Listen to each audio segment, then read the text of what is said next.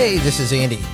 Welcome to episode 7 of This Won't Teach You Anything. Today we're going to be featuring on the film reel the Lord of the Rings trilogy. And I've got a special guest, a good friend of mine, Sean Kennedy. As these movies did come out a while ago, we will in fact be spoiling them, and we'll do cross references to the books, uh, the film, actors, whatnot. We'll cover a bunch of things on it. And uh, Sean is uh, one of my best friends and a huge Tolkien fan, and a great reference when it comes to discussing the books to the movies or the movies to the books. So, let's get to it.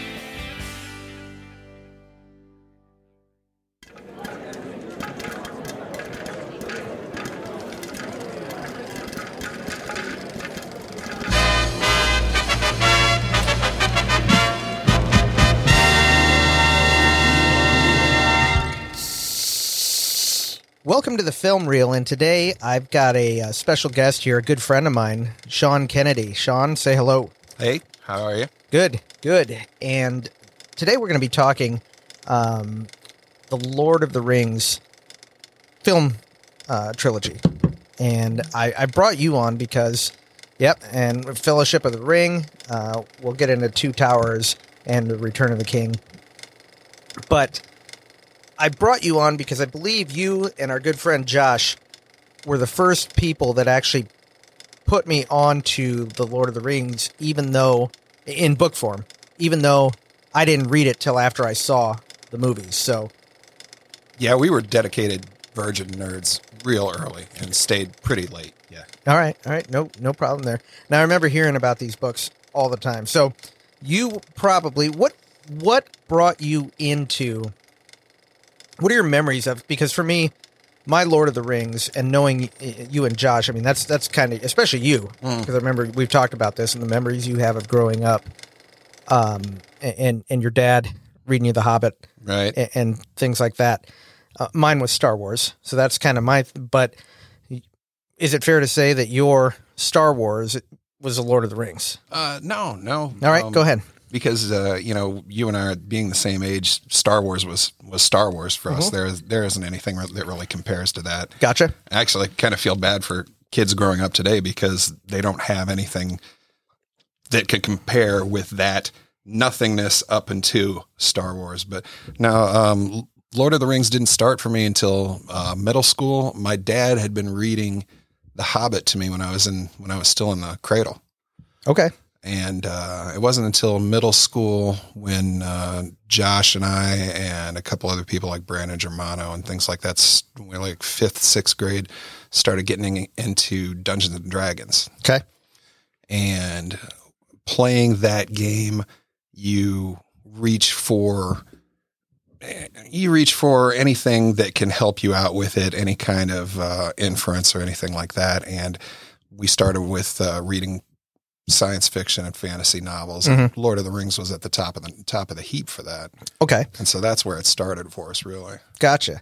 Gotcha. Now the books, as I remember from reading them, I mean they're they're pretty long, and since Tolkien, if my memory serves me correct, wasn't a novel writer as far as a traditional novelist. He, you know, he was a he was a linguist and he was a don at uh, I can't remember if it was Cambridge or Oxford. I think it was Oxford, but uh, um, he he liked writing stories and he liked writing. He was a member of a club with uh, a couple other people like C.S. Lewis, and he just liked to really like to come up with uh, uh, myths and things like that because he he he didn't he didn't appreciate that they didn't have as much in Britain as what they had. I mean, you had like King Arthur and things like that, but if you go over to Europe, they have you know more developed type of things like that, and he he wanted to to bring something like that together. Yeah. Now, had- had there, I mean, the depth at which he went through, so the appendices mm-hmm. and the Silmarillion and things like that. I mean, was is there anything, especially in the time frame which he when he wrote these things, that goes as deep as what he did with the lore? No, not as far as I know. Right, and and he even created it, the, his the own Elvish- language. Yeah, yeah, and not not just the the, the Elvish language, but the the dwarvish uh, runes and everything else there. And it, you know, he uh, this was you know his baby. Yeah. and everything that he got. He started writing, I believe, in uh, World War One while he was still serving uh, over in Europe in France. Okay. And uh, uh, I remember that uh, it was he came back and he wrote The Hobbit first, and that got published, and it did so well that the publishers wanted him to go with more than that. What happens next? Yeah. hmm And uh, his, his original thought was uh, was his Sil- Silmarillion stuff, which none of that was really put together. It was more like just a collection of notes, the way I understand it. Um, you know, just stuff that he had been writing off and on, and poetry. He was really big into writing uh, Beowulf type story po- poetry and things like that. Okay.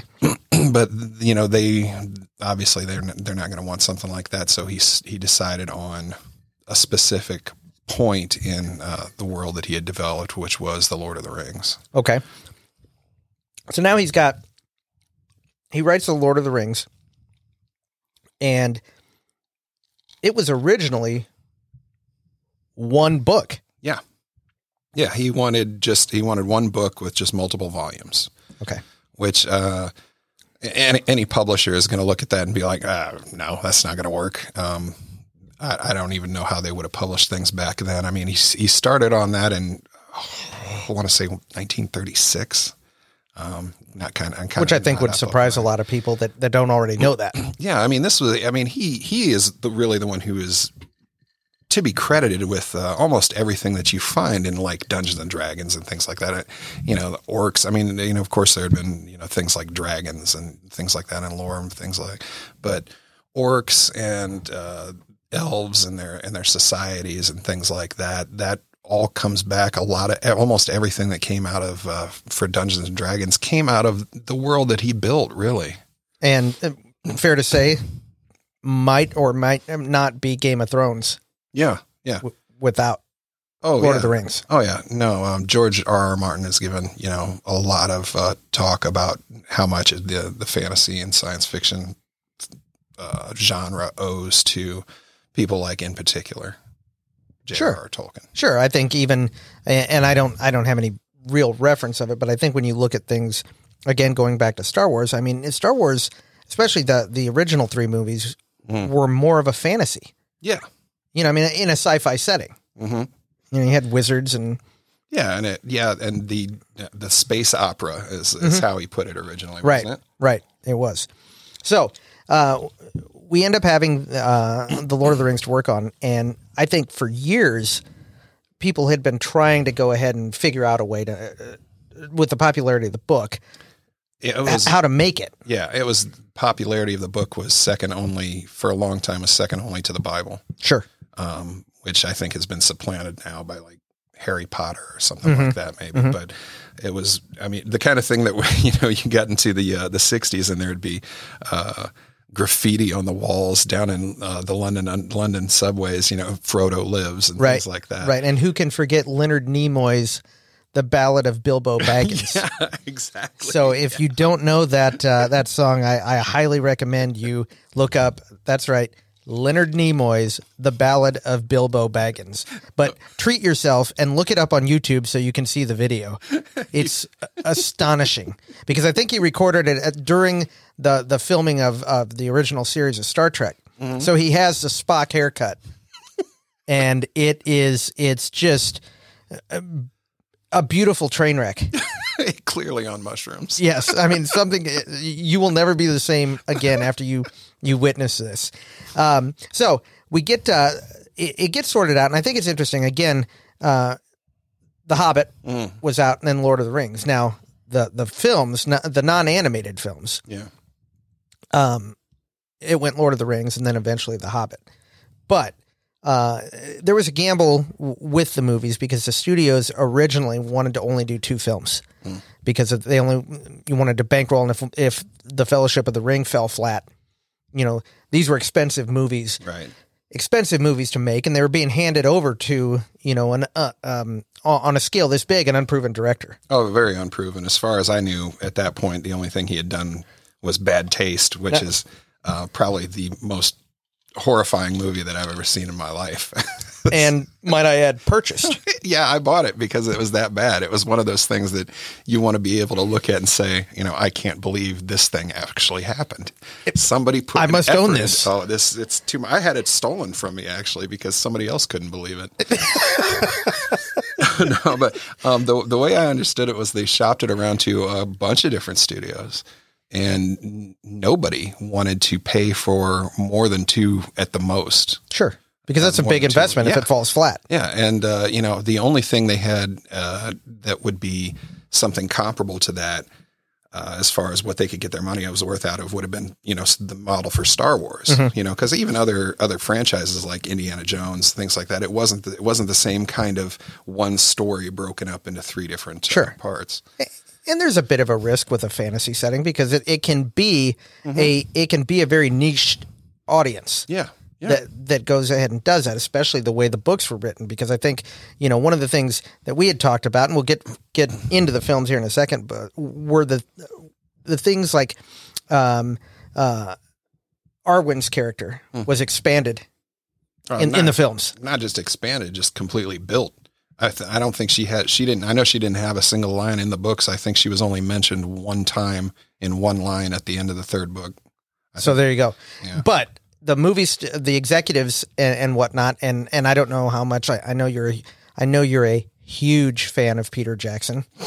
Um, I, I, so I don't know who's doing it was, but in, in, in modern cinema, there has to be, at least in the studio executive's eyes, a love interest. A love interest and a comic relief, yeah. So that has to happen, and, and that's uh, two sore points for you. It is very much yeah, so. Yeah. So anyway, we go we go ahead and uh, the Fellowship of the Ring hits theaters, and uh, what's your what's your thoughts when the Fellowship hits? So you you see it when? Well, I, don't remember when I saw it. I remember seeing the uh, previews for it, and uh, well, they had been talking about it for years before that and uh, you know, I, I never had any any real hopes of it actually coming to a actual film. I mm-hmm. thought maybe somebody might do an animated version that would be acceptable because the scope is huge. Yeah, it's just monstrous, and you know, I I had seen the the the the uh, obscenity that they had done with Dune and David Lynch, and I didn't want to see anything like that happen to it. And uh, so I was just when they when it came out that it was going to be made, and it was uh, and they they had approached to I don't remember what uh, what company it was, and not only that did they say that we want to do in two movies, but the producer says, well, this is obviously something that has to be done in 3 mm-hmm. and they were like, oh, great, yeah. You know, I heard that and I was like, well, this this might not be bad. And then I then I heard Peter Jackson was at the helm, and I was like, oh God, you know, because I had already seen Bad Taste, and I just my so my my expectations kind of went through the floor. Right.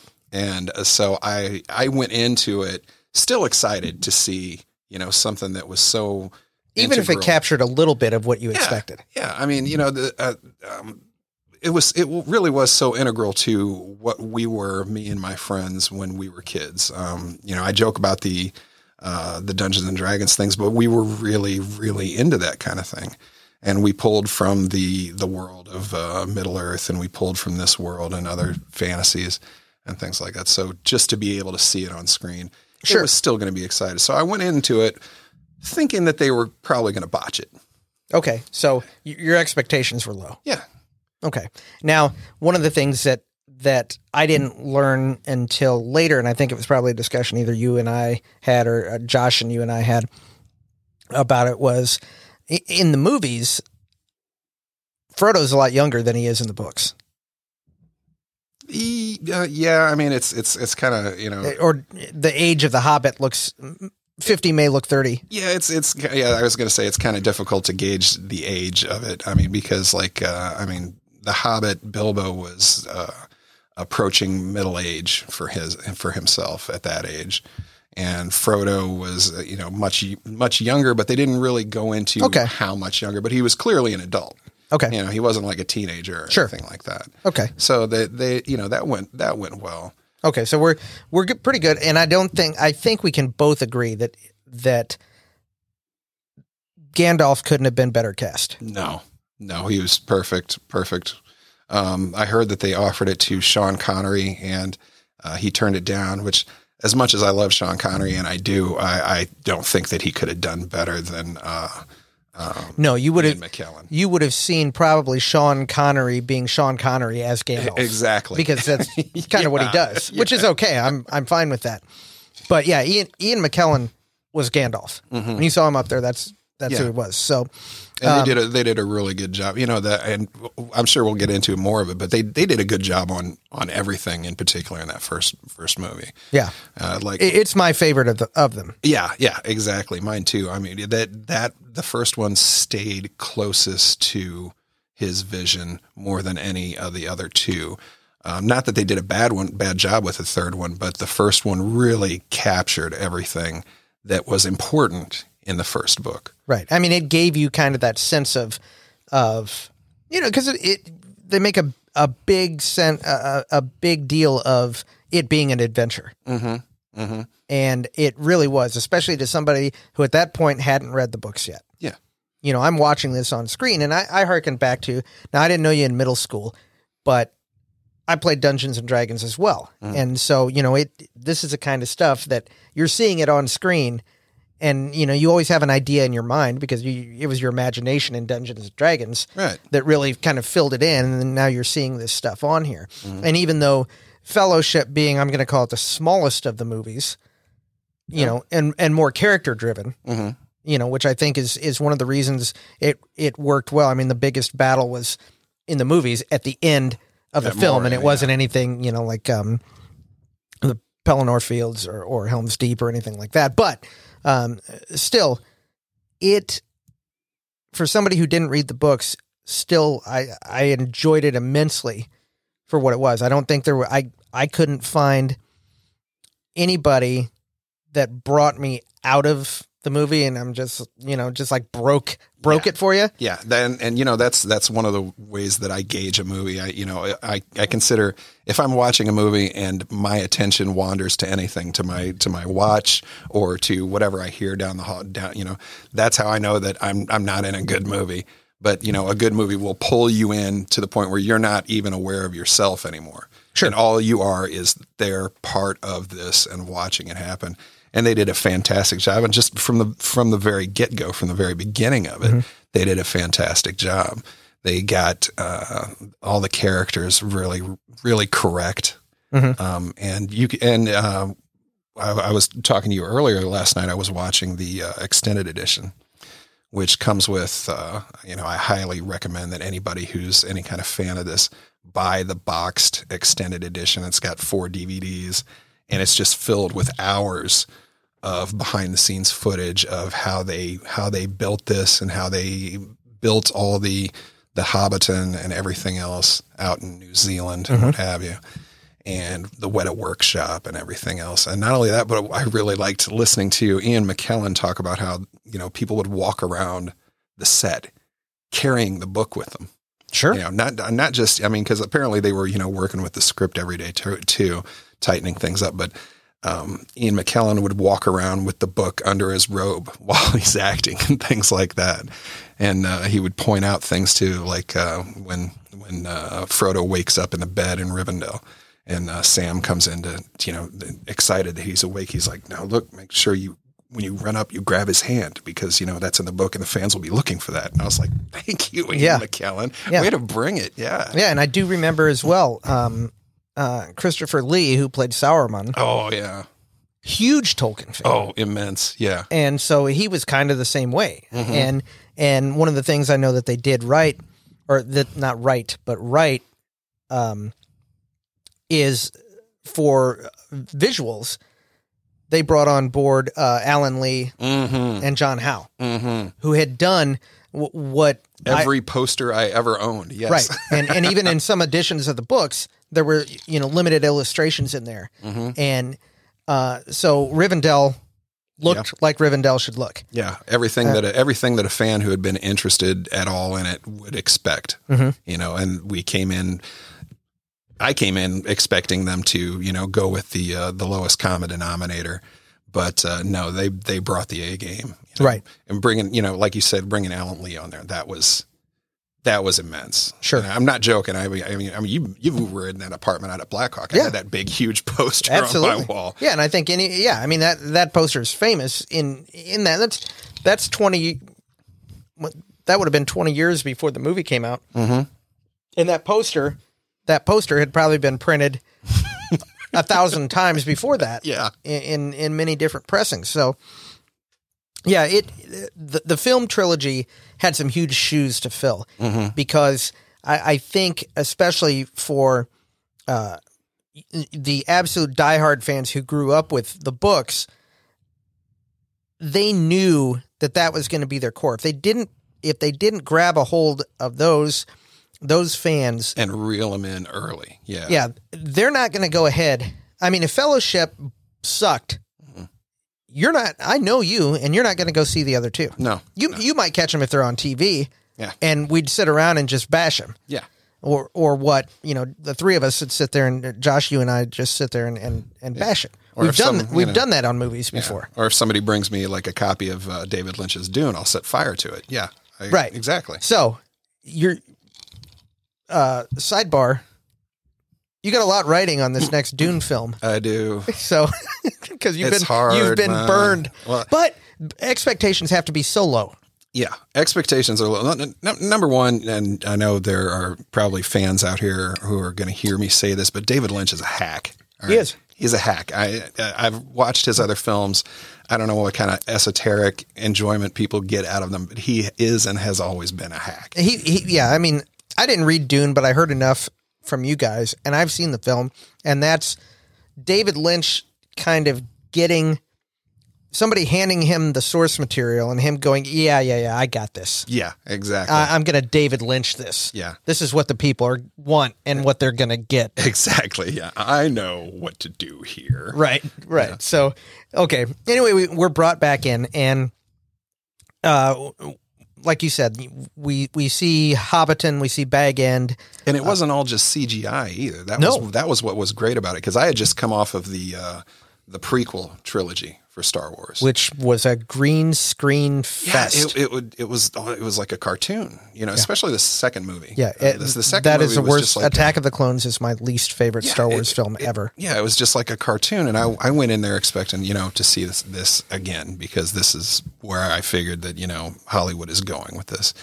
and no, they had they had actually sat down and built these sets and built the chainmail. Uh, you got you got to watch on the uh, Yeah, and, uh, they had armorers. Yeah, yeah, they, they had uh, Blacksmiths. these guys that would sit and just by this is all they do is cut rubber hose and make little chainmail links and super glue them for you know a, a year at a time and you could tell that everybody who was involved in this not just the money people you know who wanted to see their money back but everybody who was involved all the way down put everything into this and they all loved it Right. like there was no there was nobody in that cast or crew that was ambivalent about anything Right. It, They were all in. yeah, they all wanted to see it, and they all wanted to see it done right, Mhm.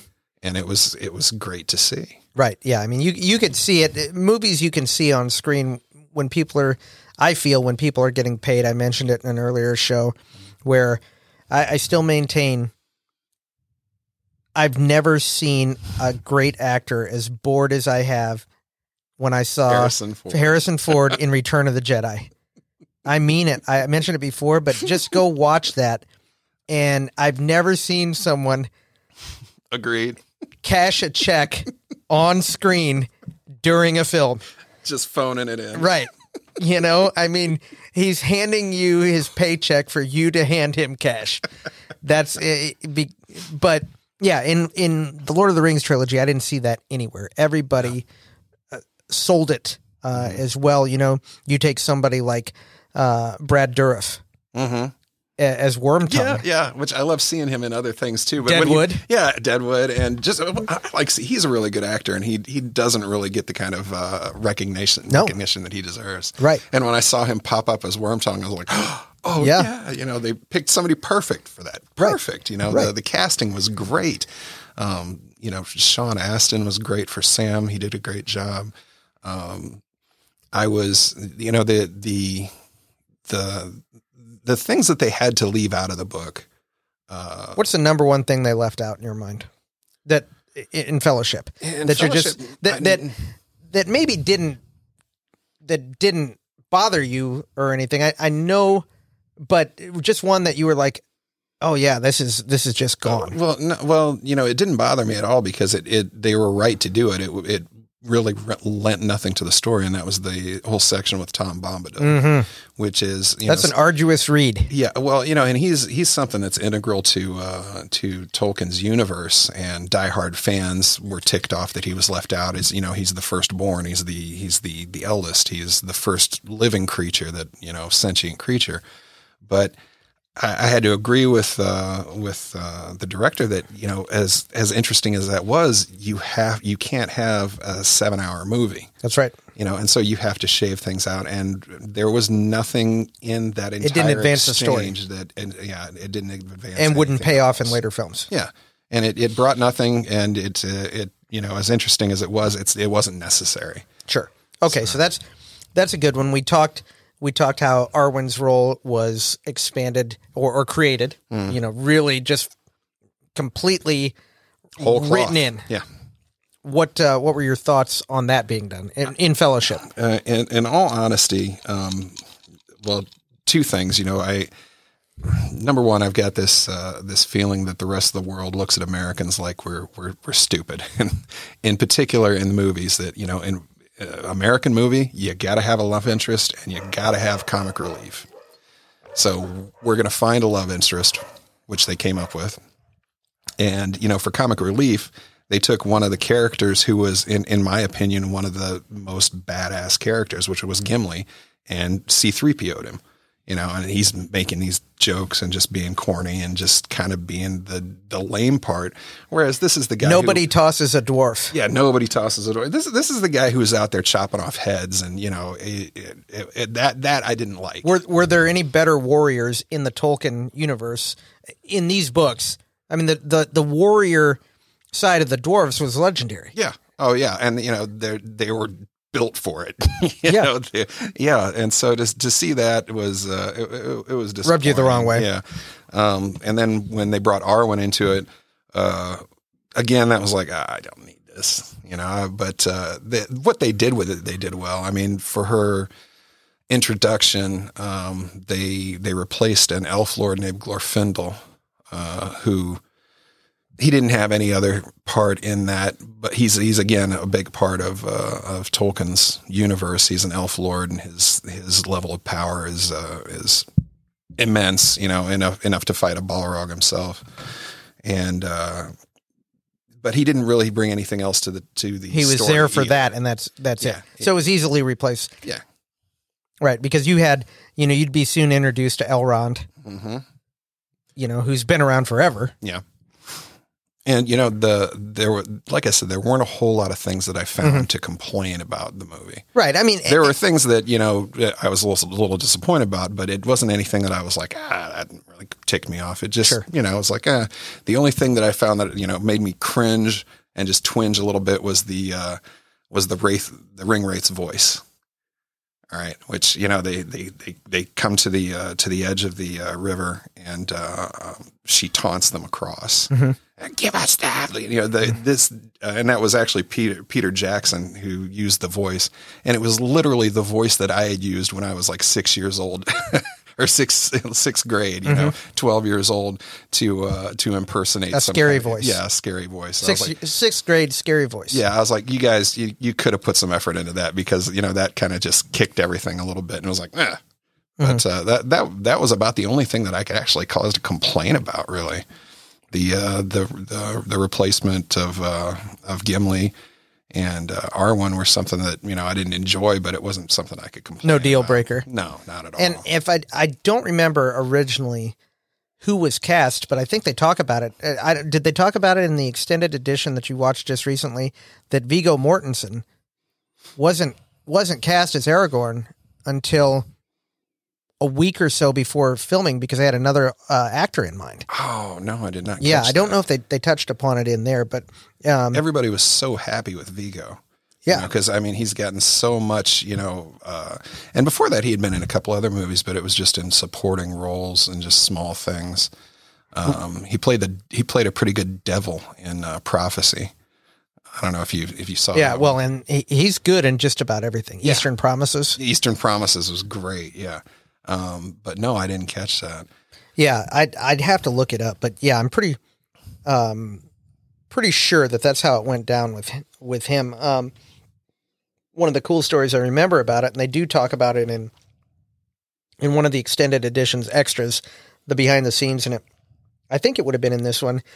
Was that the uh, stunt writer for Arwen? That Viggo Mortensen bought that horse f- and gave it to her off Nice. after the after the filming ha- had wrapped because she loved that horse, but the studio you know had the rights to it, and, and he bought the horse and gave it to her.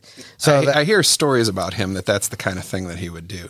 yeah, Yeah. no, i- i- yeah, his his character was just uh, the way he played Aragorn is one of those you don't see anybody else being able to do. No, no, no. They got the just like everybody in there. They got the they got the right person for it. Yep, and uh, um, and as they as they progressed further through um, with the uh, with with the story, uh, they they did everything well. You know, they they uh, with the, trying to cross the uh, the mountain range and uh, ending up having to turn and go back back through the mines. I can't-.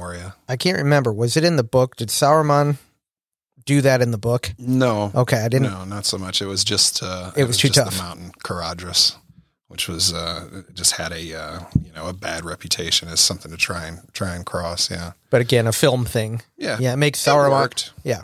Yeah. Okay. So the other characters, we had Orlando Bloom as Legolas. Mhm. Thoughts? Uh, I like Orlando Bloom. I've I've seen him in uh, a bunch of other stuff, and he's done well. Um, I I thought he did a really good job. Uh, couldn't really find anything negative about that, except for something that's, that happened later on. In Oh, I know exactly what you're Yeah, talking you- about. You, you know where I'm going with it. Sure. Yeah, and I, we don't we don't even need to talk about it. Well, it'll come up. Yeah. It'll come up. uh, so uh, the rest of the fellowship, we had uh, Billy Boyd. Mm-hmm. Yeah, um, Merry and Pippin, uh, they did a really good job on that. Yeah, that was great. And uh, those two guys played the characters correctly. Uh, yeah, you had Merry, who was the you know kind of the more happy but the uh, smarter one, and then you had Pippin, that was kind of the uh, the uh, the guy who'd screw everything up. Right. Fool of a Took, I remember. Yep. Uh, so, And it was good that they would keep exact lines out of the out of the book too. There were really important things to to a fan. You know, sure. Yeah. uh, Somebody, exactly. yeah. That's what you're looking, you appreciate those little things, Yeah, you know, because it's got Tolkien all over it, that kind of stuff. yeah. I mean, it, there's there's a couple of books that I can I can almost recite by heart. You know, I you know, The Godfather's one of them, and uh, Lord of the Rings and the Hobbit, the Hobbit in particular. And uh, to to to hear somebody say what I need them to say at the right time is really gratifying. Right. You're kind of waiting for it. Everybody else might just take it as a passing line of dialog But yeah, yeah, I know exactly what you're talking about. Yeah, and I I enjoy it all the more because you know then you can discuss it with them and you pull them into this and you know ha- really have something to share with them. Sure. And then we have Dominic Monaghan as Merry. Mm-hmm. So you know, those two play really well off each other. Yeah, um, and and really are integral to the part of the story. That's one of the things I like is each of the fellowship has something to offer. yeah, It's not just there's seven of us so that four of them can die. yeah. You Yeah, know, there's the- no the red shirts. Yeah, Exactly. Everybody ha- gets gets their moment in there. Um, and then we have Boromir. Oh, Sean Sean uh, Bean. Yeah. he, he was fantastic. He did great on that, and Yep. he made, uh, you know, Boromir in the books was, uh, um, the, he he wasn't as developed, I thought, as uh, as uh, how how he played him, and he he did a really good job of making him making him sympathetic, but still also seeing you know that that weaker side of him that is drawing get, being drawn more towards the the the stretch for power that you can have for the for the defense the influence. home. Yeah, Yeah. and he did a great job. And his uh, and if there's only one thing that I can complain about the extended edition is I thought his death scene was better in the the- theatrical release. What was the difference? It? Uh, this one stretched it out a little bit longer, and uh, it actually cut a couple of uh, a couple of uh, um, camera shots Okay. that I thought I just thought he went out. I just thought he went out harder in the in the in the theatrical version. Yeah, and I think one. I remember that you know because the film does a really good job of m- making him that guy. yeah, You know, oh here we go. You got to watch him. Yeah. Oh, I knew it. Yeah. I knew this was going to happen, especially to somebody who you know didn't read the book. I, I saw this coming. He's you know he's going to take the ring. He's Mm-hmm. going to, and then you know having that slow motion hero moment mm-hmm. when he's running in there. yeah, where he he knows he's going to take it. Yeah. you know, and he he looks up and he sees that he's going to take it and just starts swinging Yep. anyway. Yeah, that was great. Yeah, that was really good. Again, I don't know if they they touched on it in any of the because it's been a while since I've I've seen the uh, behind the scenes and the making of.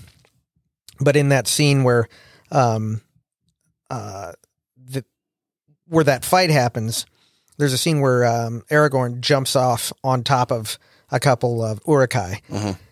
Uh, during that, he actually broke two teeth jumping off of that and, and had to have emergency dental surgery. He damaged himself a couple of times Yeah. on that movie. Yep. So uh, again, just speaking to the level of commitment that everybody uh, put into this, because if if you look and you mentioned it about the sets and and you know only using the CGI when it had to because there aren't too many cave trolls walking around. Yeah, exactly. Well, there's a few, but but We're going to keep names out of this, right? right. So you see things like that, and obviously, um,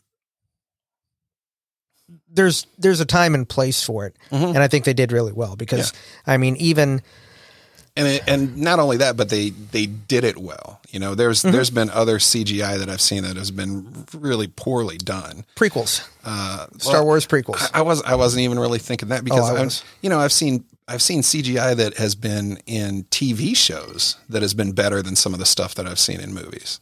And I got to sit here and wonder, you know, who's, you know, what producer is on here and who are they hiring? You know, is this nepotism? They hired somebody's nephew who owns this CGI company. well, yeah, and that's that's the thing. CGI should be getting better. Mm-hmm. And I will tell you a movie, and even Lord of the Rings, if you watch it now, it, it, it's CGI in places falls apart. Mm. Some of it. The movie that I first had a huge experience with CGI in that still holds up, Yep. Jurassic Park. Yep. It, Yep. It's amazing how that still holds up, and it was to me the the best use of CGI ever because it was kind of my first real introduction to it. Yeah. because you went you went from stop motion animation, you know, which if Jurassic Park was made ten years before that, Mhm. you're getting the Harryhausen style uh, stop motion. Um, nothing wrong with it. But it still complete completely pulls you out of the moment. It does. If you've ever seen any of the old Sinbad movies Yeah. or anything like that, or Clash of the Titans Yeah. from Oh, yeah. 1980, Yeah, yeah. you know, one I loved, but at the same time, and you go watch it now, and it's like, boy, that looks fake. Yeah, and CGI leading up to that was just it was small things. Sure. You know, they didn't they didn't they didn't have, you know, a CGI of this massive creature. Mhm. You know, so yeah, seeing that and yeah, I think I saw that like five times because I, I kept taking people. I was like, you gotta come see Yeah, I, I did the Yeah. same thing. Yeah. I did the same thing. And one of the things that, and it's a little thing that really sticks out in my mind with that use of CGI is uh, the brachiosaurs, the first dinosaurs that you really see when Sam Neill and Le- Laura Dern, he turns her head. Mhm. She's talking about a plant and he turns her head and then they both kind of stand up in the Jeep. That brachiosaurus eating, standing up, Mhm. eating off the top of this tree and then kind of comes down on all fours.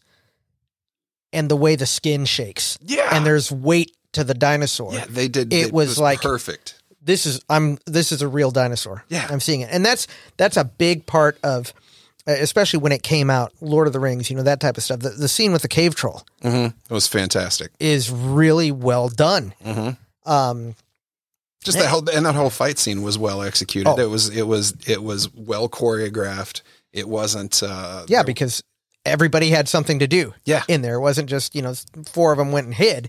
It- Yeah. You know, it was so. Um, Fellowship, I think we both agree. Mhm. Uh, we talked about it.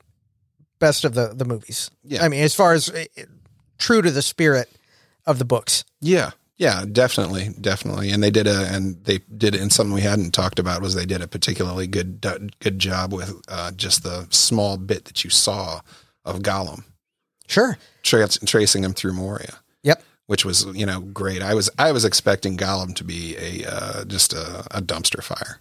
You know, I thought it'd be some kind of CGI mess that they couldn't get right, and I was like, wow, that was really you know that He- was cool. Yeah, Andy Serkis's portrayal of him hmm brought him to life. Yeah, and you- and the the CGI, the way they did the motion capture, amazing. Yeah, and you just you didn't you just saw bits of him, you know, and then like you know hiding and you, the fingers over with the eyes through the thing where he's Yep. watching them.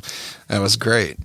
Yeah, well done. So we get into it's a couple years later, and we get the the two towers. Mm. Now I'm if my memory serves, this is your least favorite Yeah, of the films. yeah, Okay, so um, again, the books the books handle things a little bit differently. The way Tolkien writes isn't necessary. It's more linear. Is that a fair thing to say? To where it doesn't it doesn't do it from my, what I remember jumping back and forth between things.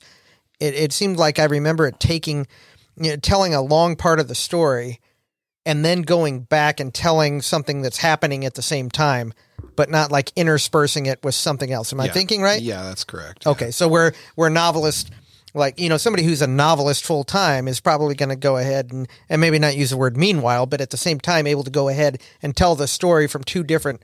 Um, Chapters. e- exactly, Yeah, where Tolkien's going to go ahead and, and tell this entire story, and then got to go back and tell you what's happening with this other these other characters during that same time. yeah, Okay. So anyway, so the reason I bring that up is because the movies end Two Towers and Return of the King kind of the way the movie ends, the Two Towers is differently. not not so much from the book. No, I mean it- that that was kind of what my main. You know, I had I had a couple of real uh, problems with it. Um, as a matter of fact, I had a lot of real problems. Oh, I remember. because yeah, that that was my favorite book of the 2 Mm-hmm. of the three. And when somebody goes ahead and and, and, butchers your baby. Yeah. yeah, yeah. It was you know that was I I really enjoy the uh, the the storylines where everything kind of goes to hell. Sure. I mean, uh, if you if you read the, uh, against in the the overwhelming odds. yeah, uh, if you if you read uh, the uh, Song of Ice and Fire, the Game of Thrones books, uh, the book three, Storm Storm of Swords, it's like everything all of a sudden just uh, as in a series where everything's usually going to hell anyway. Everything just kind of completely you know disintegrates and explodes in that in that book, and it was just wonderful the way he brought it off because uh, you know I'm thinking in particular of the Red Wedding, which everybody's Sure. familiar with now, but leading up to that, he was such a good writer on that that you know you, you felt something building, but you couldn't.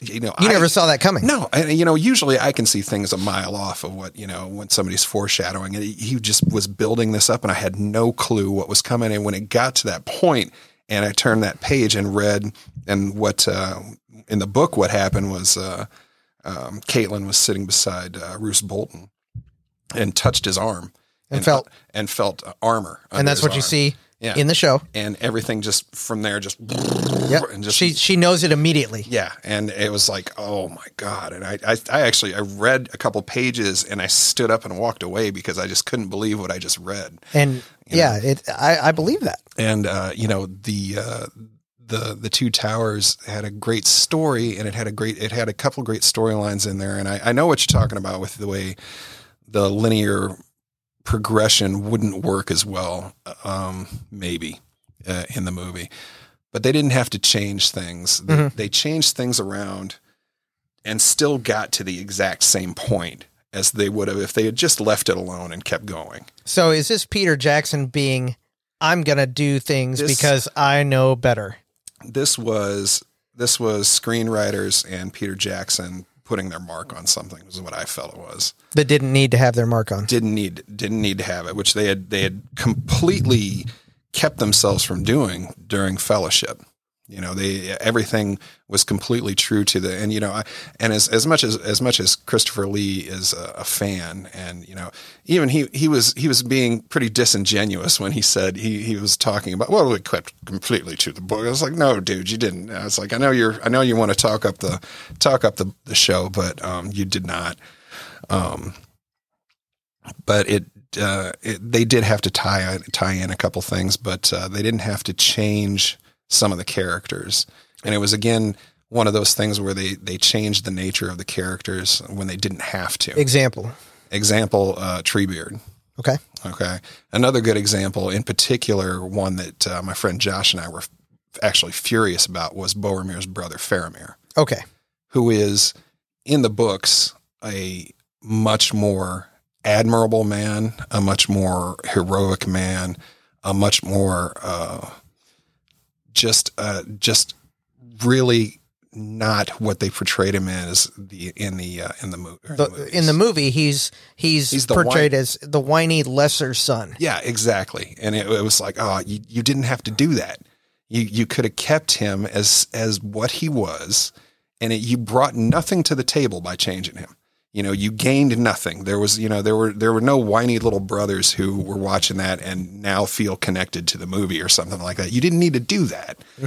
Um, the the relationship between him and his father was, was still the same, even though he was this, you know, so much of a greater man than this. In fact, that kind of made it a little bit worse for his father because I think secretly his father recognized that he was a greater man.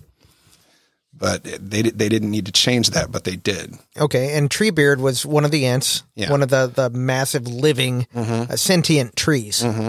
What was his? his uh, the thing that uh, that irked me was he was completely uninterested in getting involved until uh, like towards the end where he This is the movie or the yeah, book? the, mo- the movie he's, he's walk, walking along and seeing Now uh, l- let's go ahead for people that may not remember. It's been a while or hasn't haven't seen the movies. The Ents, what what they're ancient, and what is their their protectors? of the trees. Okay, they are um, the the elves called called them the firstborn. They were the the oldest of uh, the creatures besides Tom Bombadil. Oldest of the sentient creatures. The the elves actually taught them to speak uh, taught them their first words. And um, it was a they were a really interesting creature because there was no other book that I had ever read that had this kind of uh, creature in it. You know, so it was it was something really original that uh, that uh, as far as I know that uh, Tolkien came up with, and their culture and the way they think and the way they move and the way they talk and everything like that, and just the power of them. Um, the, the power and the strength that you'd find in an oak. Mhm. And it was it was just really impressive. And uh, like I said, they they although they weren't necessarily uh, as concerned about what goes on in the world of men and elves uh, enough for for them to get involved because they're they're trees and they think in terms of millennia rather than years. Uh, at the same time, uh, they they did have considerations, and uh, they they had had a problem with what Saruman had been doing for a while. They had been seeing things because they were you know guardians of the trees, guardians of the forest, and they had been seeing the things that he had been doing in, In the, book, in the Isengard. book in Isengard, and you know becoming more suspicious because you know Saruman used to be Sar- Saruman uh, the White, and uh, they knew him. Fangorn uh, Treebeard knew him and would would take counsel with him in the books and things like that. so they knew something was up. yeah, and they they saw you know these these orcs and things coming through there, and and so they they understood that something was happening, and it was in the in the movie or in the books the the the arrival of Pippin and Merry into their In the situation right there. Yeah. So mm-hmm. so Merry and Pippin were taken. Yeah. And they end up in, in you know lost in the in the forest, and Fangorn finds them, or Treebeard. That's that's his name, but Treebeard finds him. in Fangorn Forest, where people are afraid to go. Yeah, and uh, and he hasn't seen these type of people before. He hasn't seen hobbits before, at least not for a very long time. To the point where he's you know asking them if they had seen any Entwives where they come from because they had lost their wives years and you know millennia ago, and they hadn't seen any since then. And uh, when they explain to him what's going on and tell him, you know, why they're there and, you know, what kind of murder is going on and things like that. It's at that point that he makes the decision that all, although we haven't been involved, we're going to get together and, you know, make the decision to get involved. And from there, it's, it's, it's just the, it's really well written and it's more enjoyable the way he did it.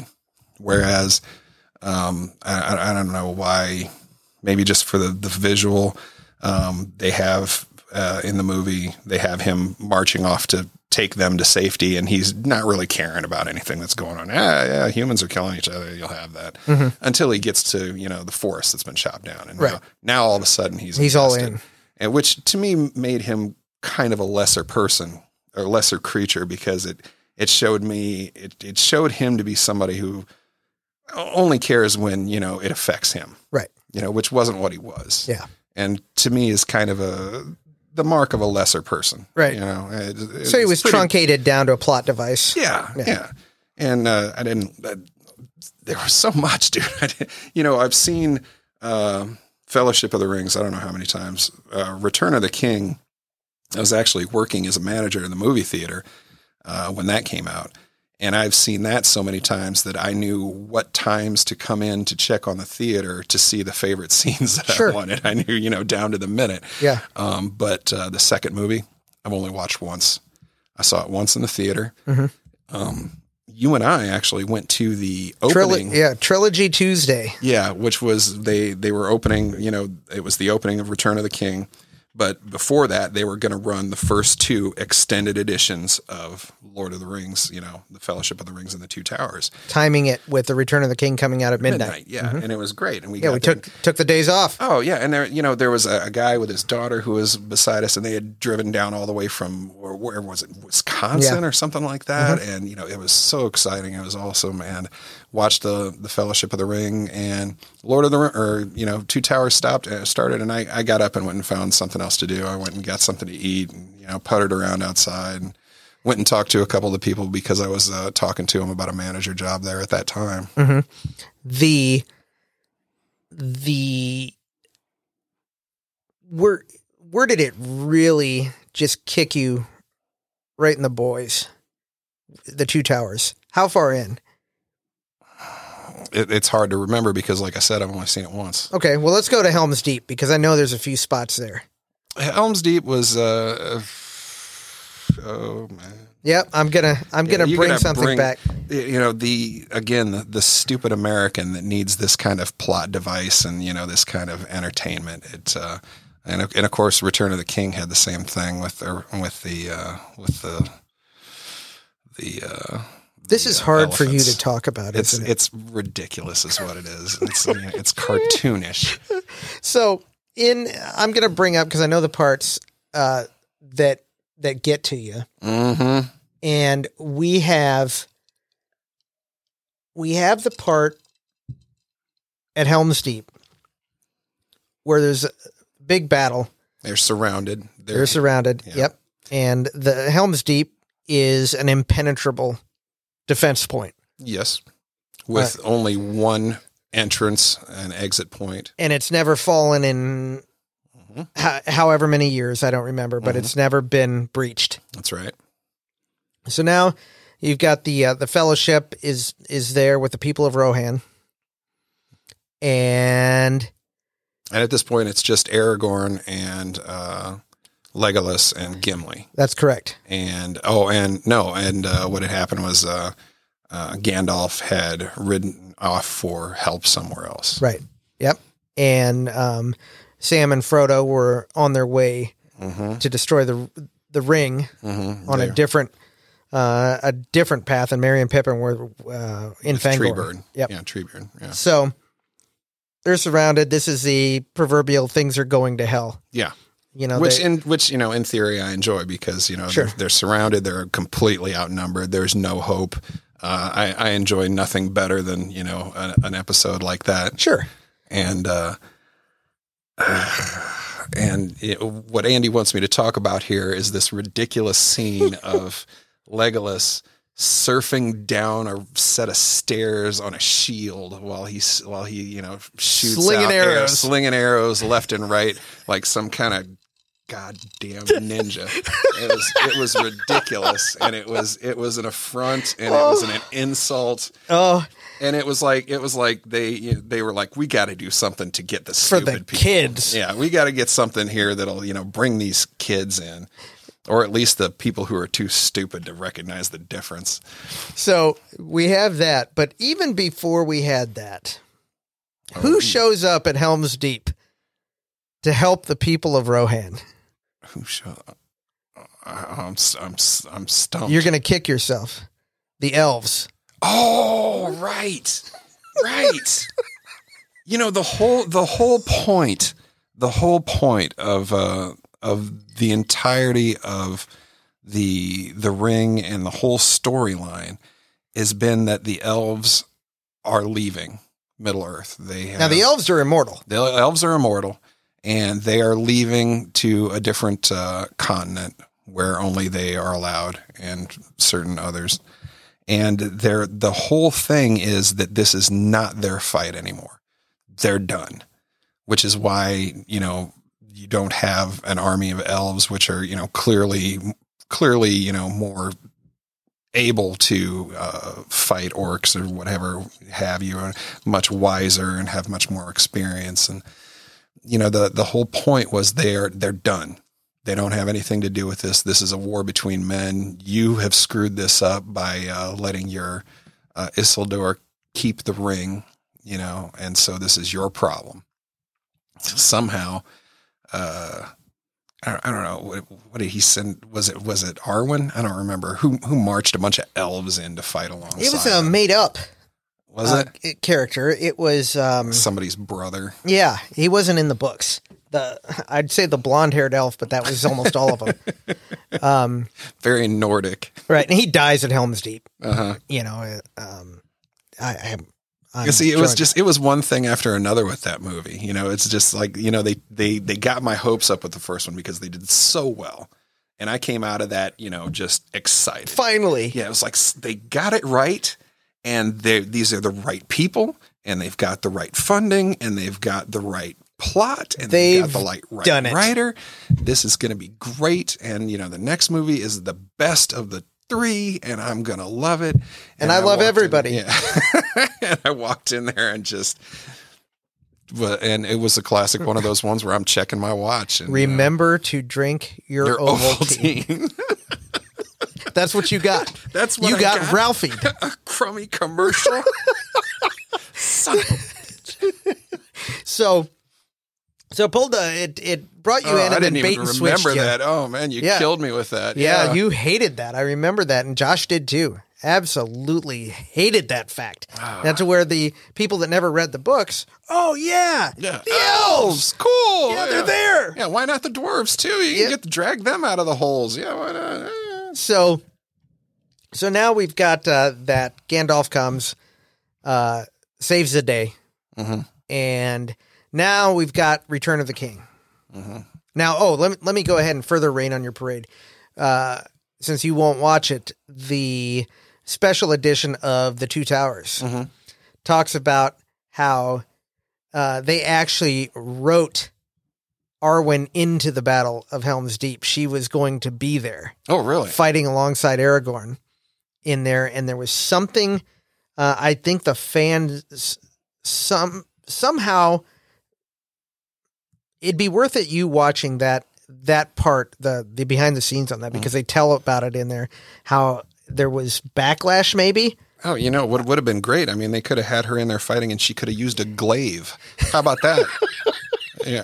Why not throw one of those in there too? That would have been so awesome. that would have been that would have been eh, you would have lost your mind because I remember how much it bothered you guys with that with just those those things. So we've got Return of the King now, which now your your expectations for things have, have been brought back to earth. way down below the belt, just Right. completely wasted, Right. and just walking into it thinking, "Oh, this is going to be a show." But you, you you have to see how you have to see how the train wreck ends. Yeah. I mean you you you know, if nothing else to just hate it. Oh, I'm I'm invested now. So Right. you know, if one one or two things is going to happen, either I'm going to go in and enjoy it, or I'm going to go in and enjoy destroying it. Sure. Okay. So, but expectations uh, tempered. Mm-hmm. So, again, Return of the King, we have it, and we did see it on this so-called trilogy Tuesday where they played all 3 Mhm. Back to back to back, which was a, a really cool experience. Yeah, that was awesome. Yeah, Rave Uh, Theater really really brought it up, and they they they ordered everybody pizza. Do you Yeah, remember that? They uh, brought yeah. in like you know a couple dozen pizzas Yeah, for everybody. the The entire day, those tickets were twenty five bucks. Yeah. and we got all three of those films and you know pizza Mhm. in between the the movies. You want you want to you want to know a secret about that? Yeah. The the general manager hated it. he hated it. He thought it was complete waste of space and time, and that they lost money off of it, and he couldn't stand it. But it came up from corporate. Really? Wow. Yeah. Our our manager there was uh, was pretty great. Uh, he was uh, I, I loved him. I, I thought he was hilarious. He he was one of the few people that I have ever met that will look you in the eye and say what he thinks. And it doesn't matter what you want to hear, he's going to say it. Awesome. And to the point where, you know, Josh hates him. You know, Josh talked to him on the phone and just hates the guy. So customer service, not his thing. No, no. When cu- customers would come in and they'd be like, "I want to talk to the manager," and I, I was, you know, I'm, I'm an assistant manager. Can I help you, please? No, I want to talk to. The You don't manager. want to talk to this no, guy. no. Let me, let me help you, please, please. And you know, I can, I can tell you a bunch of stories, but they are really not family appropriate for the kind of things that he would say to people. I mean, it was that bad, man. So he uh now it was him that hated this trilogy today? Yep. Tuesday? Okay. Yeah. Yeah, because I mean it- you don't expect to go to the movies and get things for free. yeah. right? Now granted, we paid $25, but even back when those films came out, um for the theater to bring in food and give it to you Mhm. along with three films for $25, I'd never seen it since or uh, before or since. No, but it's but it was an experience which I you know I argued with uh, me and um, uh, his name's Rob Warrens and I think he's a great guy. He and I argued about it all the time. I, I thought you know just the experience, the fact that you remember it to this day. Oh, absolutely. And there were kids in the theater that will remember it when they're forty. right. You know, I thought that alone was worth it. You know, but uh, Well, and I still have. You remember they gave out the film cells? mm-hmm, Yep, at, at the end. So that that was cool too. So well worth the time uh, taking work off and and spending the day watching that. I re- distinctly remember my now wife telling me, "I don't know how you can how you can sit on your ass and watch three three and a half hour movies."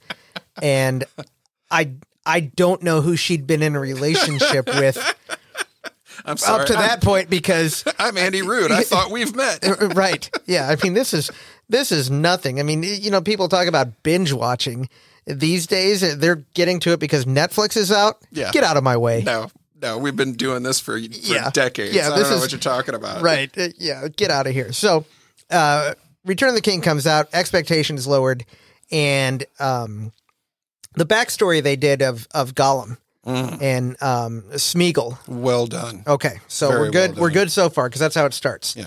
With with the backstory and shows you how uh, Gollum came about and uh, was really one of the high points for me of the Two Towers. Mm-hmm. Probably for you too. Yeah, the the yeah the that that stretch of the storyline Mm-hmm. that was just uh, uh, Sam and Frodo and Gollum.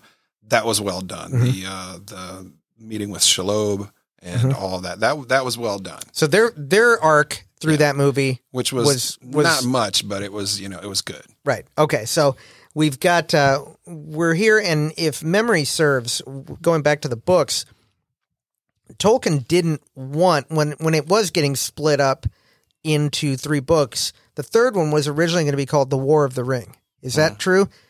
From what I remember reading, because he felt that Return of the King gave away the end of the book. You know, I don't recall. I believe it was. It probably it probably was because he was a stickler for things like that. right, and I, I believe if, if if you look it up, you'll you'll see that he hated that because he didn't want it broken into three books to begin with. But No. it happened, and the publishers actually named the books.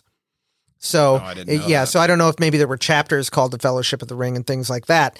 But um, yeah, the the That doesn't surprise me. Yeah, he wouldn't have he wouldn't have approved of that. Right. So so Return of the King, uh, we have this, and we followed um, Aragorn, his his story from you know when he was known as Strider in the uh, uh, a ranger in Fellowship, and then you're introduced and find out through the course of the next two movies who he really is Yes. and and why he's done what he's done.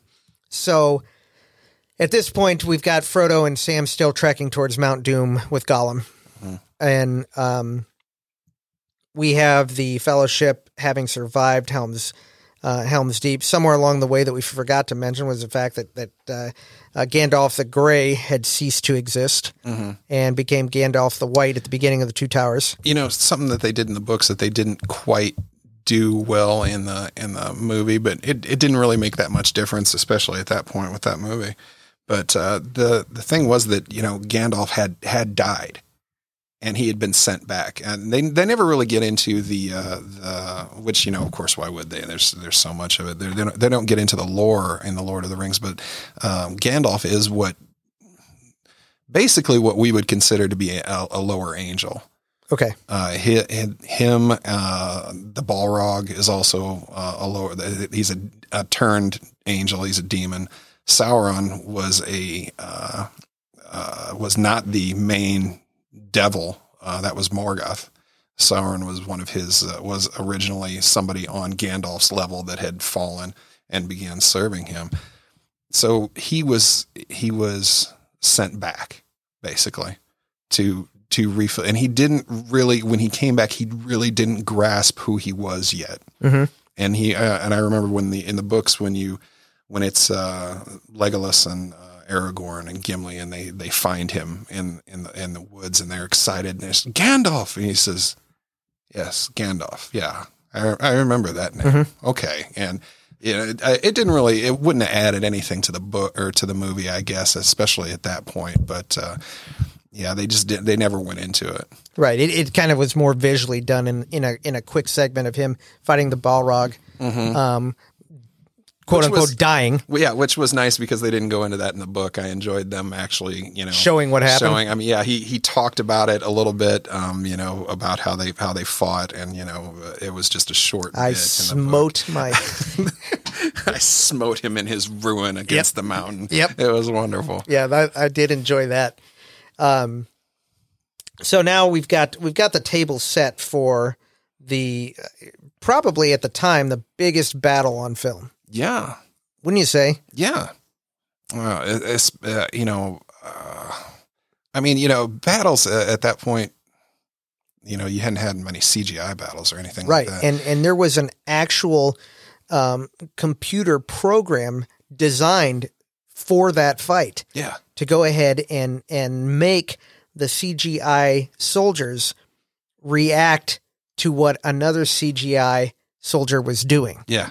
And I forget that Epic may have been the name of of what it was, the algorithm and the the program, so that you, they didn't have to individually animate twenty thousand Which or is two hundred brilliant. Yeah, Yeah. And, so you don't see a lot of repeated action or anything Exactly. like that. yeah, And, uh, you know, I mean, you had seen some battles that, you know, sometimes they had done a really good job on, like uh, Braveheart. sure. Uh, you know, those those battles were really well done. I mean, they, they weren't historically accurate at all, but they were really well done. And Cinema-wise, exciting. they were it was fantastic. Um, but I hadn't seen anything anything like that since or before that. no. Right. I think the one that, that, that sets in my mind that that wasn't near that scale, but still huge, but probably just as good, the Battle of the Bastards oh, in- yeah. in uh, Game of Thrones. Yeah. That was well done. I remember reading books about in in wars where you have these these massive um, confrontations that the piles of bodies would actually alter the landscape Yeah. Yeah. uh, of the battle. yeah. Stacking bodies. Yeah. Oh, yeah. you know, people falling upon people, people, and and people getting trapped and crushed beneath, Mm-hmm. you know, dead bodies. Yeah, and that was that was one of the main reasons. Uh, well, not one of the main reasons, but it was one of the reasons that uh, you know uh, your terrain was so important because you know if you chose the bat, if you were able to be the one to choose the battlefield, like you know you set up your army and wait for them to come to you, and they're coming across grass and mud. And you know what that grass and mud is about Yeah. to become, and you have the whole, you have the higher ground, and they have to fight uphill, and they're going to be stepping on their own people and stepping on their own intestines and blood and what have you, and it's just going to go badly for them. Right. Yeah, uh, yeah. Yeah. So, um, return Return of the King. How do you feel about it in relation to the book? I mean, we talked about Fellowship and we talked about the Two Towers. it's it's it, it it stayed pretty pretty close to the book. I mean, uh, it uh, um, and, and your thoughts of it. I loved it. I, Okay. I thought I thought the third movie was great. I mean, Okay, so redemption. Yeah, redemption. Okay. I mean, everything that they that they didn't include that might have been in the book would you know didn't really bring much to the table. Um, like I said, didn't uh, didn't enjoy uh, certain things. I don't remember if Faramir was you know wounded in that one or if he was wounded in the third one. Um, but uh, I didn't enjoy that. Um, the the actual in the book, you know that that lead up and to the to to that point isn't like only like two thirds of the book. The last third of it is them returning home, which was really unfortunate that they didn't do because it's it's a really good part of the story. It was and, and it really was uh, kind of ex, uh, explained for for Tolkien the reason why that the hobbits were involved, so that they would go home and be able to live their own lives. Yeah. But you know that's okay. It was you know it was it they you, you can't exp- you know include everything. Right. And it, it ended up having like three endings. Yeah, yeah. Yeah, I remember that. and uh, you know it was uh, it was it was uh, uh, struggling to find anything that I really didn't like. I one of the things that I loved about the book, uh, you know, it, it, and this is just something uh, which is you know probably just perverse about my character. About one of my favorite things in a movie is the hero dying as he wins. You know, like uh, have you seen Man on Fire? Oh yeah. Yeah, I I love that. Yeah, I and it's a re- that. uh, that's a redemption story. yeah, exactly. I love that. I love you know just embracing death and going head on and not caring. Mhm. You know, as long as you know you're going to win, it doesn't matter how you're going to go out now. And uh, in in the book, and they did it. They did it a pretty good job when Rohan comes finally arrives. Finally, Rohan has arrived, and you know things are looking bad for Minas Ti- Minas Tirith, and the horn blows, Mhm. and they come up over the hill. Or hear him. Yeah, and they and you know they they he gives the speech and uh, and uh, leads his leads the troops in, and they they go in and they start fighting. And uh, one of my favorite parts was e- even after that, you know, you're still not on an evil on an even footing. You know, you've you've got a, a swinging chance now, but uh, you you know you're still up really up against it. And the Witch King comes down. Yep. And Eowyn slays the Witch King. Okay, but she takes the wound herself and she goes down. Uh, at this point, she's down.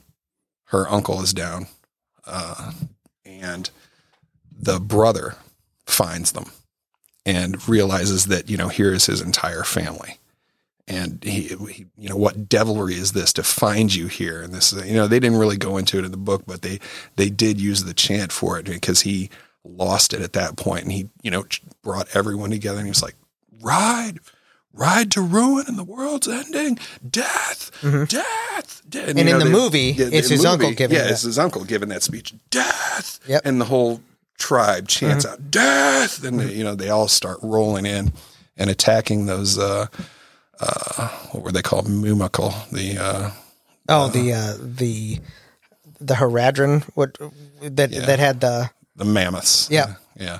Which was, you know, they did a really good job on those Oh, too. yeah. they did that. They did that really well because I, I had been reading the books and wondering how they were going to pull that. Now off. let's not forget that uh, Legolas m- makes an appearance back to his sure-footedness by skating down the trunk of one of those. I don't know what you're talking about. Yeah, well, that happened. It didn't happen. I didn't see it. I'll send you the video. It didn't happen. Yeah, Neither did that uh, Indiana Jones movie you say happened. It didn't happen. I don't, I don't acknowledge that as well.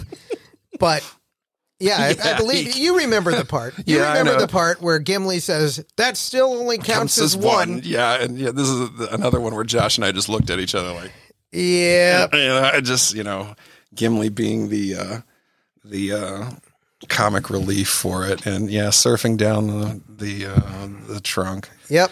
And you know, I, I suppose that that appeals to some people. It just it, for me, it was like, ah, Yeah, that's before Marvel movies. That was a Marvel movie move, which would have worked in a Marvel movie. It's kind of im- immersion breaking in in Lord of the Rings. yeah, yeah. Um, so we we had that uh, the um, what was it? The Army of the Dead hmm done well. Yeah, I thought it's done, uh, done as well as they could have. Yeah, um, the uh, uh, in the book, the Army of the Dead just helped him uh, take over a certain other part of the. Uh, they didn't actually show up at the battle. They they took over another part, and uh, that was like kind of an off-screen moment in the book.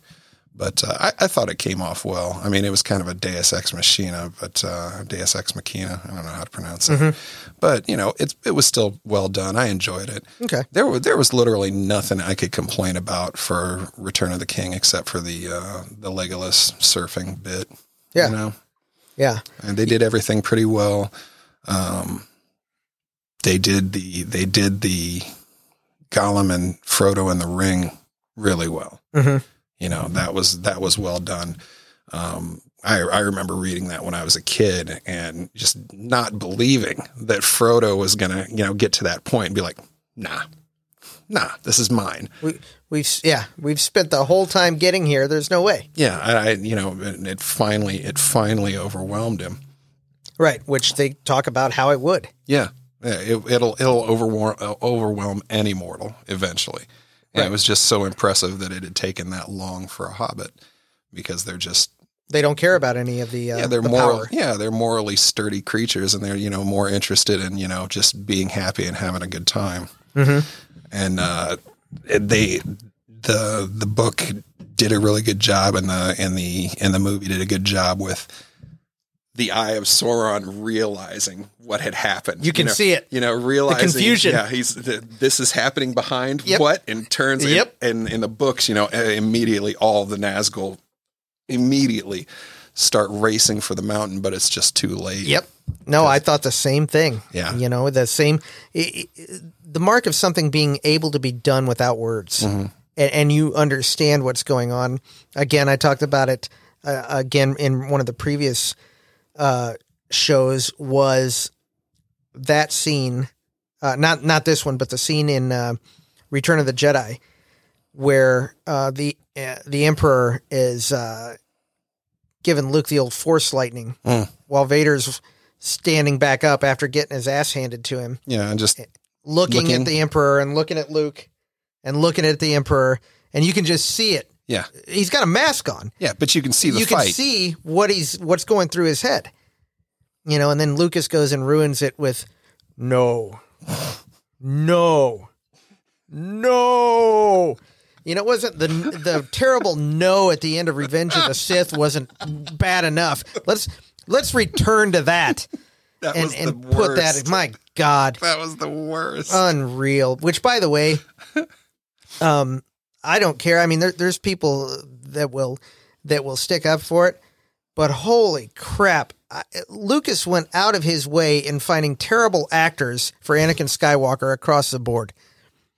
Um, uh, I I, I, I, Hayden Christensen isn't isn't that bad. I think I think what really well, him combined with the dialogue I is gonna- that bad. That's the problem. It's the dialogue. I mean, you could hand that dialogue to Marlon Brando, and it's going to come out sounding bad. well, yeah, I mean, fair enough, sand. fair enough, It's but everywhere. Oh my god. Yeah.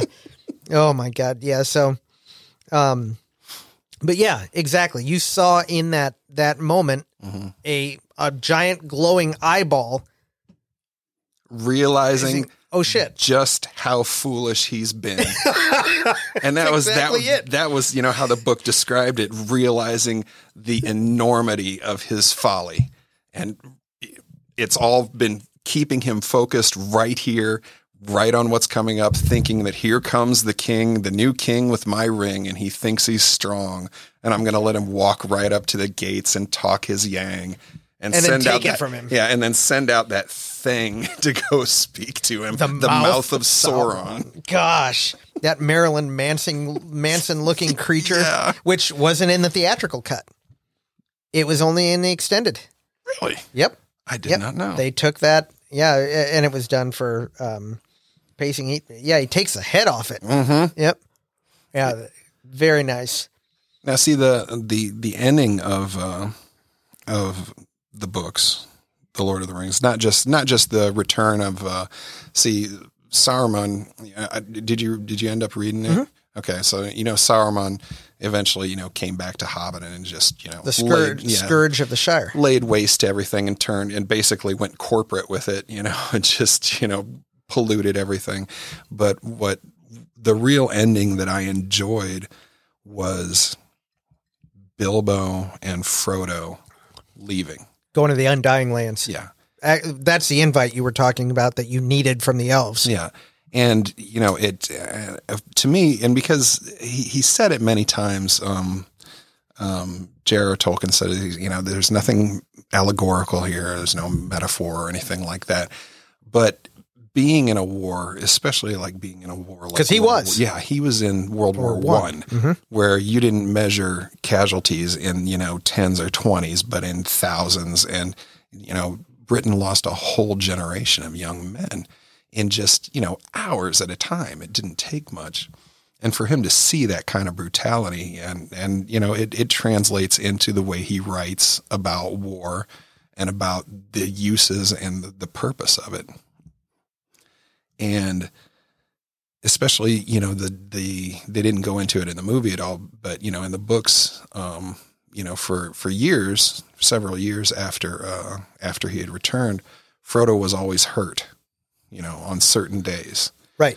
and you know would try and grasp for the ring and he always held on to the uh, to the the necklace that was given to him instead and it was just a recognition that You never truly get away from it. yeah He's going to be once- fighting that yeah, his entire. exactly you're not ever you have lost a piece of yourself this horrible thing war has taken part of you and you will never be whole again and it was just a recognition of that Mhm. and I, he never he never mentioned that. Do you think that ending was kind of therapeutic in a way for him to go ahead and and and take those? Because in the movies they describe you know as as ring bearers, Mm.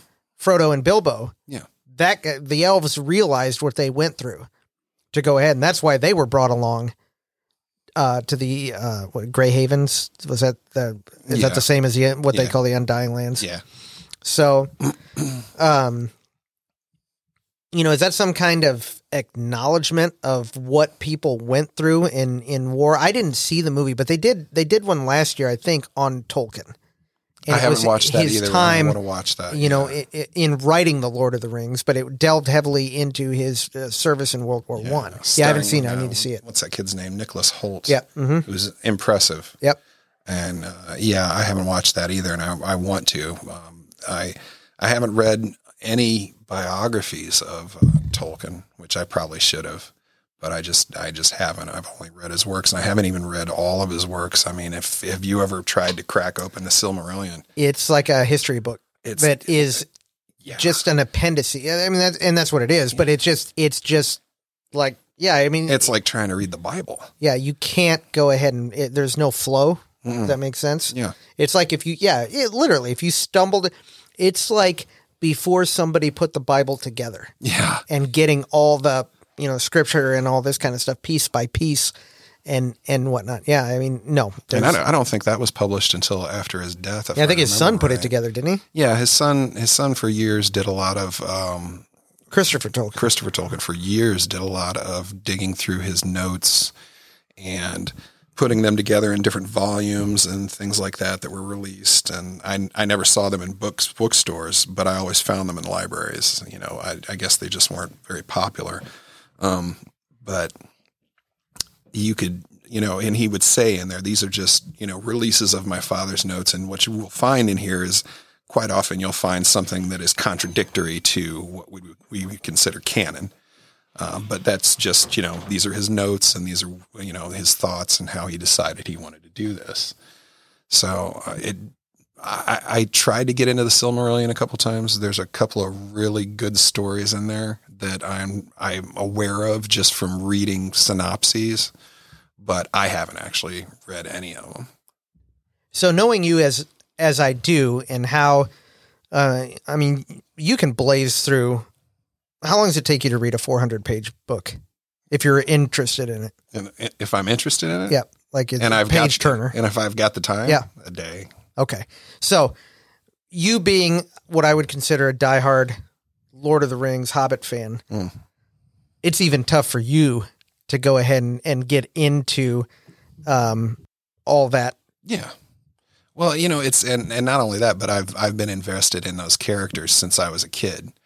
So for uh, uh, you know, now that I'm an adult, maybe it's a little bit different. If I had tried to read them when I was a kid, maybe I would have more interest in them. But uh, like I said, The Hobbit in particular, I was that was the the book my dad was reading me in the crib. That was. Do you remember the the seventy eight records that Mhm. they used to sell with the Yeah. pages that you'd you know follow along? I had that with the little uh, Disney Mickey Mouse record player with Sure. the little arm, and I'd sit there and listen to that when I was little. And uh, I had. I, I- I'm I'm impressed by the stories. Like I said, I've I've read the synopsis, but the the writing itself is is difficult to parse through. When you say the writing is difficult to parse through, like in what context? It doesn't flow as a story, or is it just bits and pieces that, that do it? It's you know it's his writing, but it was it was notes. It wasn't his polished work. So it was basically just just things that he was going to get to possibly or Yeah. wrote down for background because one of the things is Lord of the Rings the the story takes place in what's called the second age. Mm.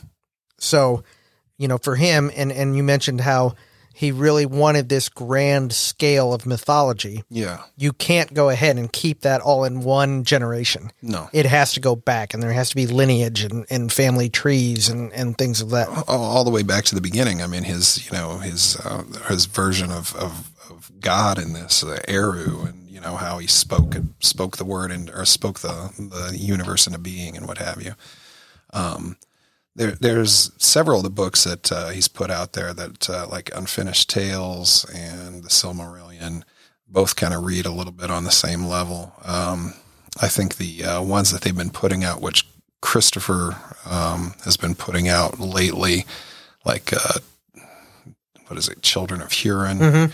and things like. I think he, I think he made more of an effort to make that a uh, a more A story. a more story, yeah, more like a story. hmm You know, of course, people who are you know people who are diehard fans and you know will get into the Silmarillion will take me out and crucify me for saying any of this. Uh, those people are completely you know focused on all of it, and it's you know it's exactly how it's supposed to be, and you know you're just too stupid to follow your way through it. Sure. But uh, it just uh, just it just doesn't do as much for me. So obviously, um, given one, you're going to take the books every time. Yeah. Yeah. Yeah. Understandable. Um, the movies as a whole, even with the the parts, uh, the the second film, the Two Towers, being the uh, the the the train wreck. hmm Uh, Where would I rate them? yeah, I mean, what uh, can you watch the trilogy? I mean, I know you haven't, but if could you sit down if if somebody said, "Hey, you know, today don't do anything. Here's these films." Yeah. Could you watch the Two Towers in context of the story? It- yeah, it would be difficult for me to, uh, you know, if this was a friend of mine who had never seen it, you know, I wouldn't want to ruin it for him. Sure. You know, you don't you don't want to be that guy. You know, actually, in the book, what they did was You don't want to be know, the you know, book is better Yeah, you- than the uh, you don't want to movie be guy. Yeah, you don't want to. be You know, you can you can do that when you're sitting around a bar and talking around something like that. Right. But you, you know, when you're watching that, you don't want to be sitting there and ruining this image or anything Yeah. for them because you know they might be loving it. I mean, you know, the reason I didn't like it was because it departed so much from what I already had. It might be What you just knew. fine. Yeah, right. It right. might be just fine, but it's so so far beyond what was in my head to begin with. No, I wouldn't want to ruin it for somebody, so I'd sit through them with it. And um, you know, I had really high hopes for The Hobbit because that wasn't as serious of a uh, of a story. I will tell you that I hated those films in a way, and and not not a, a, a I want them to die kind of way, Mhm. but I hated them because it just felt like a cash grab. Yeah, At and again, phoning it in. it, it did. That Um, that was one of the ones that I was thinking of when we were talking about really bad CGI. Oh, There's- terrible. there was a a scene I remember where they, you know, the dwarves are falling down some waterfall river or Mhm. something like that, and it, it was terrible. I mean, it was the worst CGI that I had seen in years, and I was like, this isn't even like something. This is worse than what something that I'd pick up on a TV show. And, and the yeah, and the and the dwarves were yeah. It It was, was, they were almost all comic relief. Yeah. Except Thorin. a, a lot of you know the, the the the Hobbit is you know a lot of It's- a lot it's of more of a was- kid's story. It, was- it is a kid's story, yeah, Yeah. and it, you know, and I, I love that book, and that's still one of the books that I can just pick up and crack open, or, um, uh, you know, I encourage people to uh, get audiobooks. That's a that's a great audiobook to Yeah. listen to. Um, there's a there's a couple audiobooks that uh, when I was working, I would uh, just have on in the background all the time. Mm-hmm. Um, the Hobbit. Uh, there's this one by uh, C.S. Lewis called "The Screwtape Letters." Have you ever heard of that? No. It's a uh, it's it's a short book. It's a series of letters written from an uncle who is a devil and higher up in the hierarchy to his nephew who is a entry level tempter about how to get his human into hell. It is oh, it's hilarious, dude. It is great. The Screwtape letters. Screwtape letters, and even better to hear John Cleese reading these. Oh. It's just it's hilarious. It's fantastic. I am going to. I've got Audible credits. I'm going to go ahead and, and pick that up. Oh, you need to because it is fantastic, you know. And uh, let's see some of the, you know what you know what some of the best uh, audiobooks that I have are uh, the Harry Potter books. I They- agree. Yeah, they did. I I could listen to those. Fantastic job. Um, I could listen to them over and over. Mm-hmm. Those, even though it was, uh, I was so much older when I listened and, and, and read those books. Um, I got a real picture from those more so than from anything else of what uh, what you and Josh, our friend Josh, would tell uh, tell me when I would defend the Lord of the Rings movies on how. Um, I, I think Josh was more hurt by these films than you were. it, it seems like because he really talked about. Um, he always would tell me. He said, "Now imagine somebody taking what you love about Star Wars and changing it." Yeah. Because I think he's seriously hurt by it. I Yeah. think he's scarred. Yeah, and I, I agree with that. Uh, I agree with that uh, that description completely. Uh, you know, especially if they're just taking it and changing it for No reason. no reason, just just because the script writer wanted to put his stamp on it. Mm-hmm. You know, and uh, yeah, um, I, I I could I could agree with that. Yeah, sure. So the Lord of the Rings movies uh, still recommended, but Yeah. the books more highly recommended. Yeah, yeah. Um, that that usually goes. You know what? It's been my experience is that the if it's a short story, it usually makes a better movie. In except in the case of The Hobbit, which for some reason, how many pages is that book? I don't know. It's short. Maybe uh, 150. Oh, Did- it's it's longer than that. Uh, I don't know, 200? maybe something like that. I don't know. Yeah, So you've got the combined length of Lord of the Rings, the the the story, the Mhm. Lord of the Rings, from Fellowship through Return of the King, 1,200 pages. oh, I don't know. I've never even really looked. I mean, they're they're huge. Yeah. you know, volumes. So let's say let's say 1,500 to 2,000 pages. Yeah. Get three movies. The Hobbit, a 200 page book, gets Yes. three movies. cash grab.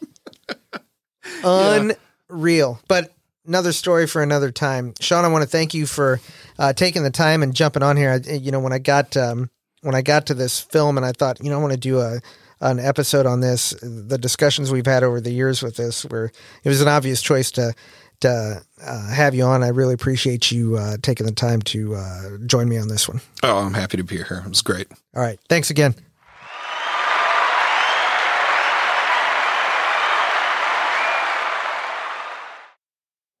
So there you have it. I hope you enjoyed the discussion that I had with Sean on the Lord of the Rings trilogy. As always, I appreciate all of you who listen. And remember, you can go ahead and follow the show at Twitter at This Won't Teach, Instagram, this underscore won't underscore teach underscore you underscore anything.